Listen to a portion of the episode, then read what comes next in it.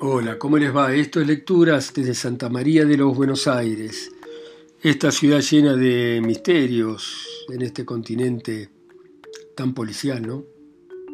Y vamos a continuar con la lectura de los 39 escalones de John Buchan. Y continúa de esta manera. Por suerte, el pastor borracho les dio una diversión inesperada. Él y su perro, que llevaba atado a la cintura con una soga, se cayeron del vagón, se golpearon contra las vías y rodaron unos metros hasta la orilla del agua. En el subsiguiente rescate, el perro mordió a alguna persona porque oyó un insulto. Se habían olvidado de mí. Y cuando mm, logré arrastrarme unos 500 metros me atreví a mirar y el tren se había vuelto a poner en marcha y se alejaba despacio. Ahora me encontraba en un amplio semicírculo de terreno de escasa vegetación, con el río como radio y las altas colinas que formaban una circunferencia en la zona norte. No había signos ni ruidos de seres humanos, solo el ruido del agua y el continuo canto de los pájaros. Sin embargo, aunque parezca raro, sentí por primera vez el horror de la gente perseguida. No pensé en la policía, sino en los otros, en los que sabían que yo conocía el secreto de Scudder y no iban a dejarme vivir. Estaba seguro de que me iban a perseguir con una tenacidad y una dedicación desconocida para los británicos y que una vez que me encontrasen no iban a tener piedad. Miré hacia atrás pero no había nada en el paisaje. El sol arrancaba brillos al metal de las vías y a las piedras húmedas del río, y el panorama era de lo más tranquilo. No obstante, empecé a correr. Ocultándome en los bordes de los arroyos, corrí hasta que el sudor me nubló la vista. Sin embargo, mi estado de ánimo no varió hasta que llegué al borde de una montaña y me tiré jadeando y resoplando sobre una loma desde la que se dominaban las aguas agitadas del río. Desde mi lugar pude ver toda la zona hasta la línea del tren y al sur de ella, donde campos verdes ocupaban el lugar de los pastizales. Tengo ojos de halcón y no vi ni un solo movimiento en toda la campiña. Después miré hacia el este, al otro lado de la loma, y había otra clase de paisaje. Pequeños valles verdes con pinos y borrosas líneas de polvo que hablaban de caminos. Por último, Miré el cielo azul de mayo y allí vi lo que me hizo estremecer de pies a cabeza. Muy pequeño por la distancia, un avión se elevaba hacia el cielo. Estaba seguro, como si me lo hubiesen certificado, de que el avión me estaba buscando y que no era de la policía. Durante un par de horas lo contemplé desde un lugar sombrío rodeado de espinos. A poca altura voló sobre la cima de las colinas y después en pequeños círculos sobre el valle por el que yo había trepado. Por último el piloto pareció cambiar de opinión, se elevó y se dirigió hacia el sur. No me gustó nada el espionaje desde el aire y empecé a pensar de otro modo respecto al lugar que había elegido como refugio. Estas colinas no me iban a ocultar si mis enemigos estaban en el cielo, tenía que buscar otro escondite. Con más satisfacción miré la zona arbolada del otro lado de la loma, porque allí había bosques y casas de piedra.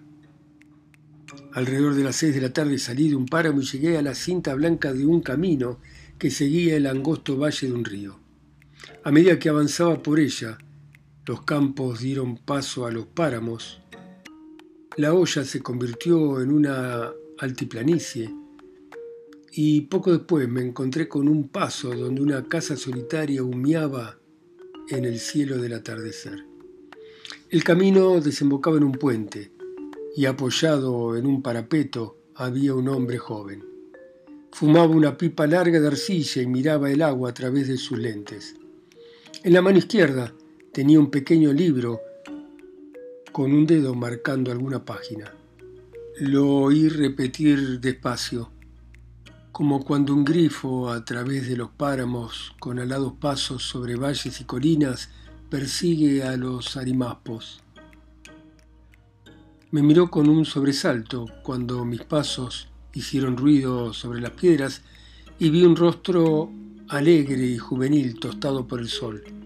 Buenas tardes tenga usted, dijo con voz ronca. Hace un tiempo hermoso para caminar. El olor a humo y a rica carne asada llegó hasta mí desde la casa. ¿Me puede decir si esto es una posada? pregunté. A su servicio, yo soy el posadero, señor, contestó con cortesía, y espero que se quede a pasar la noche, porque si le tengo que decir la verdad, no he tenido compañía en toda una semana. Me subí al parapeto del puente y llené la pipa. Empecé a detectar en el hombre joven un aliado. Usted es muy joven para ser posadero, dije. Eh, mi padre murió hace un año y me dejó el negocio. Aquí vivo con mi abuela. Es un trabajo aburrido para un tipo joven. Yo había elegido otra profesión. ¿Y cuál? Se puso colorado. Quiero escribir libros, dijo. ¿Qué mejor oportunidad podría pedir? Siempre pensé que un posadero sería el mejor cuentista del mundo, dije. Ahora no, se apuró a contestar. Tal vez antiguamente, cuando había trovadores, bandoleros, peregrinos, diligencias. Ahora no. Aquí no vienen más que coches llenos de mujeres gordas que paran a almorzar y un par de pescadores en primavera y en agosto cazadores.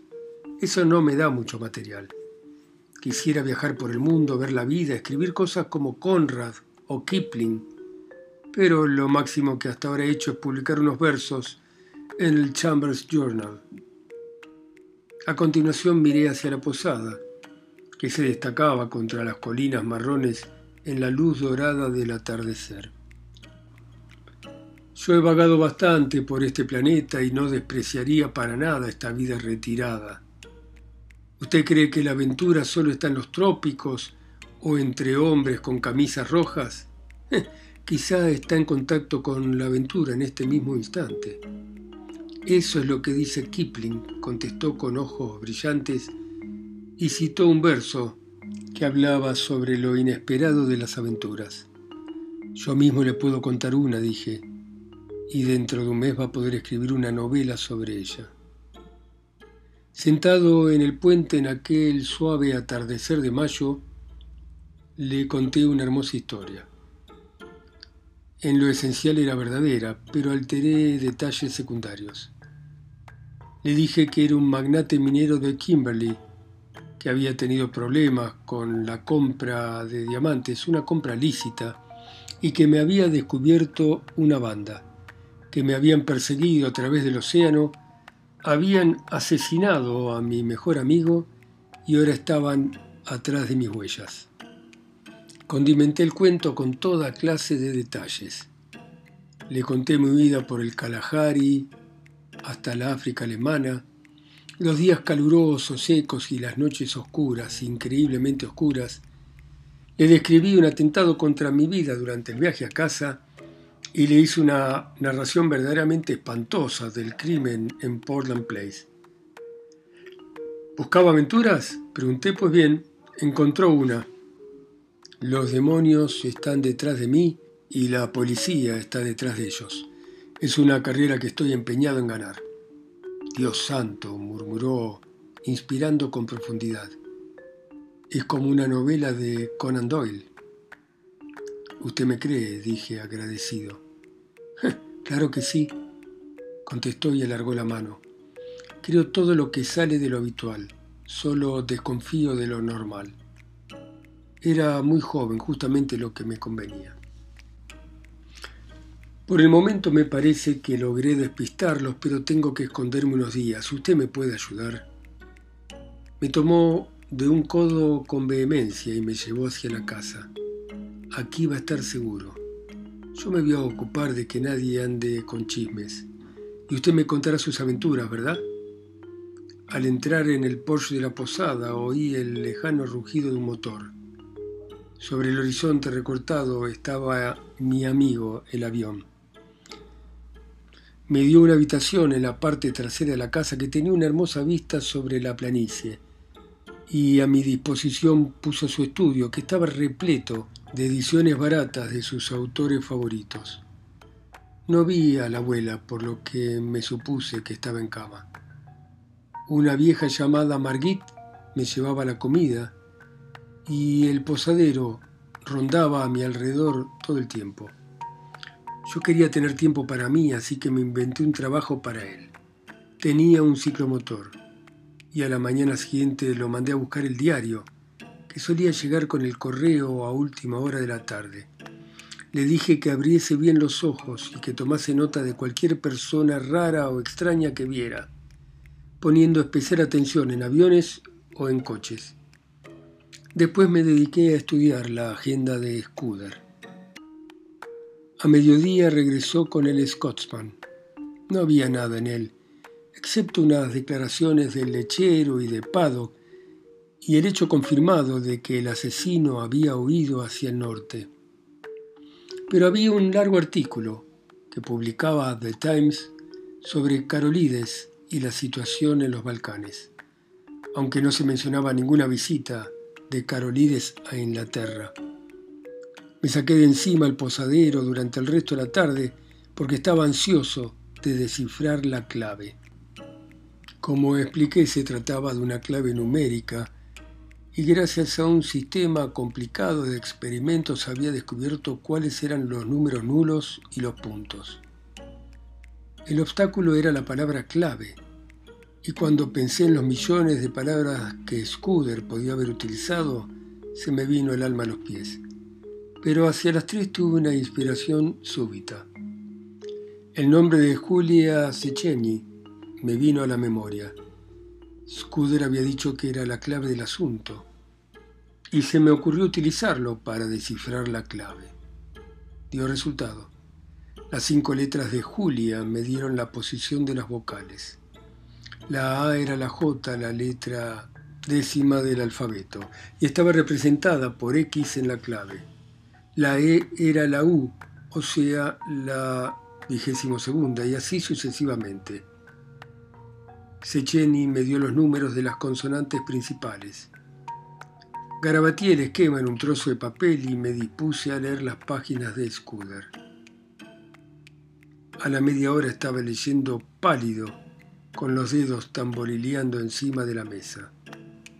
Miré por la ventana y vi un gran auto de turismo que venía hacia la posada.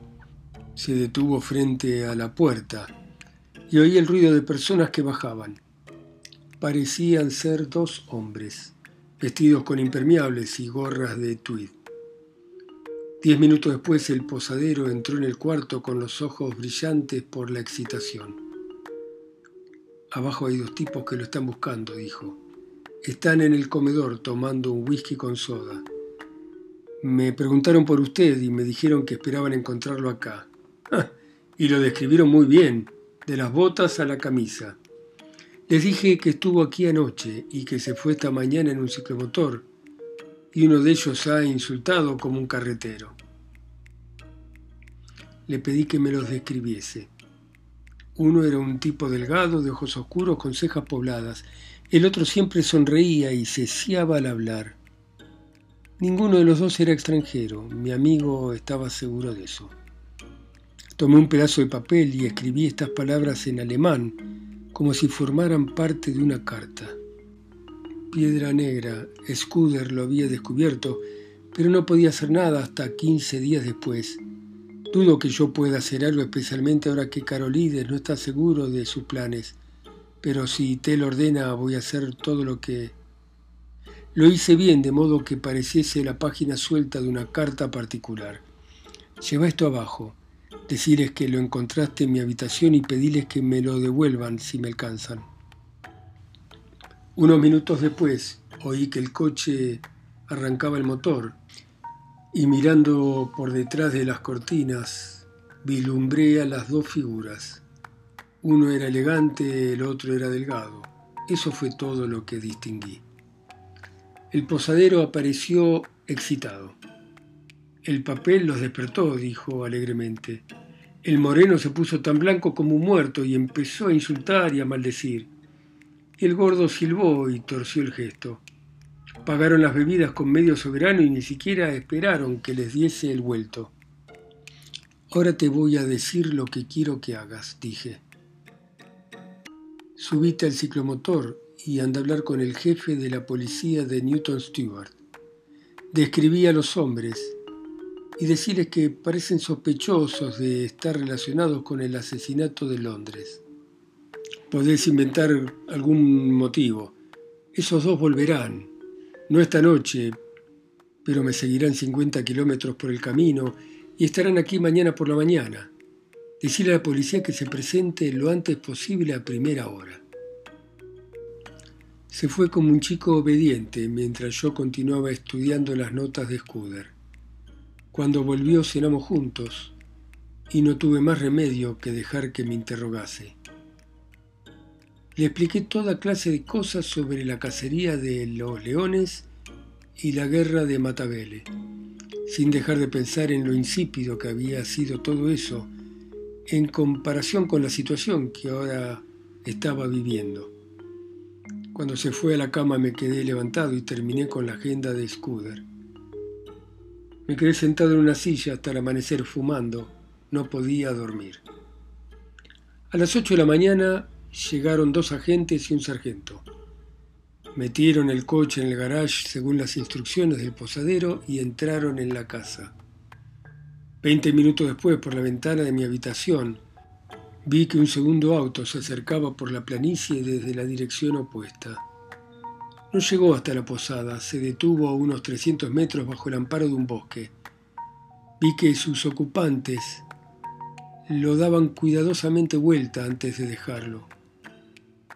Dos minutos después oí sus pasos sobre las piedras de debajo de la ventana. Mi plan era quedarme en la habitación escondido y ver qué pasaba.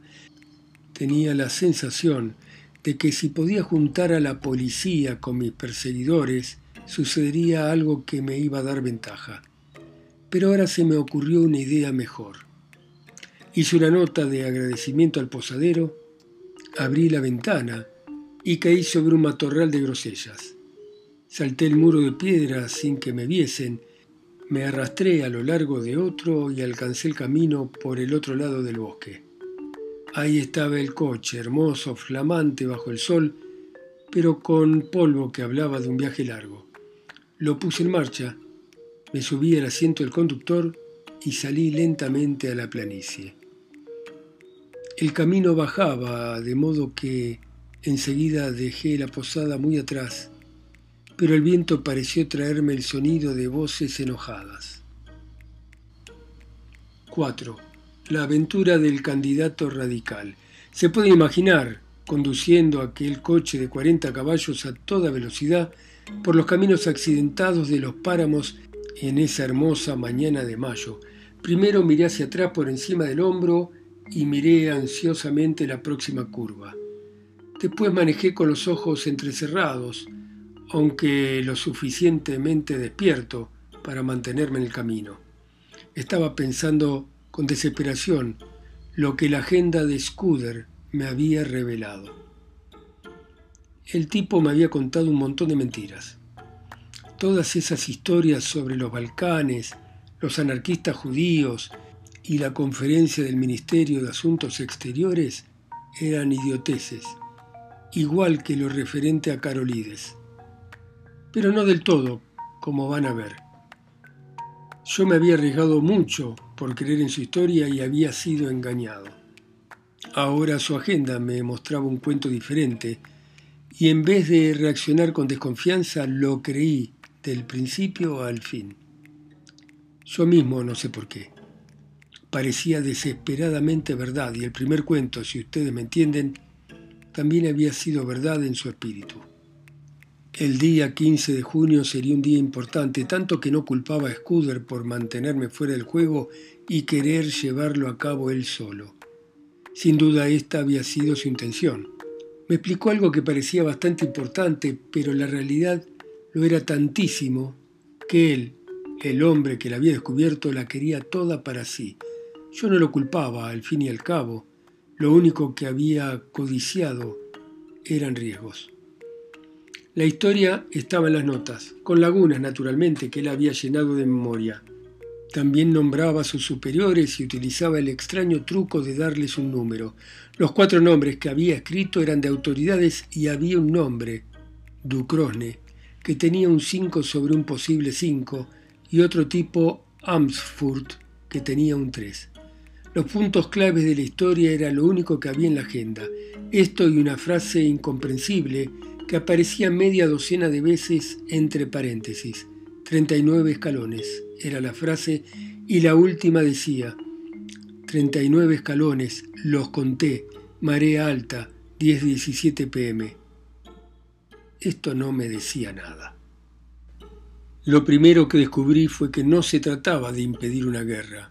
Esta llegaría puntualmente como Navidad. Scudder decía que había sido planeada en febrero de 1912. Carolides sería la ocasión. Realmente vendría a Inglaterra el 14 de junio, dos semanas y cuatro días después de aquella mañana de mayo. Por las notas de Scudder, saqué la conclusión de que nada en el mundo lo podría impedir. Sus declaraciones sobre los guardias epirotas que despellejarían a su propia abuela eran falsas. Lo segundo fue que esta guerra sería una enorme sorpresa para Gran Bretaña. La muerte de Carolides enemistaría a los países de los Balcanes y entonces Viena contribuiría con un ultimátum. A Rusia no le gustaría y habría palabras fuertes, pero Berlín jugaría el papel de pacificador y calmaría los ánimos hasta que de pronto encontraría un motivo para un enfrentamiento, lo tomaría y al cabo de cinco horas se lanzaría sobre nosotros. Esta era la idea y debo reconocer que no estaba mal. Palabras tranquilizadoras, dulces y después una puñalada por la espalda. Mientras hablábamos de la buena voluntad y las buenas intenciones de Alemania, nuestras costas serían minadas y los submarinos estarían esperando a los buques de guerra. Pero todo esto dependía de un tercer factor, que se produciría el 15 de junio. Jamás lo habría entendido si en cierta ocasión no hubiera conocido por casualidad a un oficial del Estado Mayor francés que regresaba del África Occidental y me explicó muchas cosas. Una de ellas fue que a pesar de todas las tonterías dichas en el Parlamento, había una alianza entre Gran Bretaña y Francia y que los dos estados se reunían de vez en cuando y hacían planes para una acción conjunta en caso de guerra. Ahora bien, en junio vendría un importante personaje de París y recibiría un informe sobre las Fuerzas Armadas Británicas. Al menos deduje que era algo así. De cualquier modo, era algo importante. Pero el 15 de junio habría otras personas en Londres, personas cuya identidad yo solo podía sospechar. En conjunto, Scudder la llamaba la piedra negra no representaban a nuestros aliados, sino a nuestros mortales enemigos, y la información destinada a Francia iría a parar a sus bolsillos, y se utilizarían una o dos semanas después con grandes cañones y torpedos veloces imprevisiblemente en la oscuridad de una noche de verano. Esta era la historia que yo había descifrado en la habitación trasera de una posada campestre junto a un huerto. Esta era la historia que hervía en mi cerebro mientras viajaba en el gran auto de un valle a otro. Bueno, muy bien. Por ahora dejamos acá. Gracias por escuchar a John Buchan, Los 39 Escalones, ustedes en sus países, ciudades, continentes o islas, a través de mi voz acá sola y lejos en Santa María de los Buenos Aires. Chao, hasta mañana.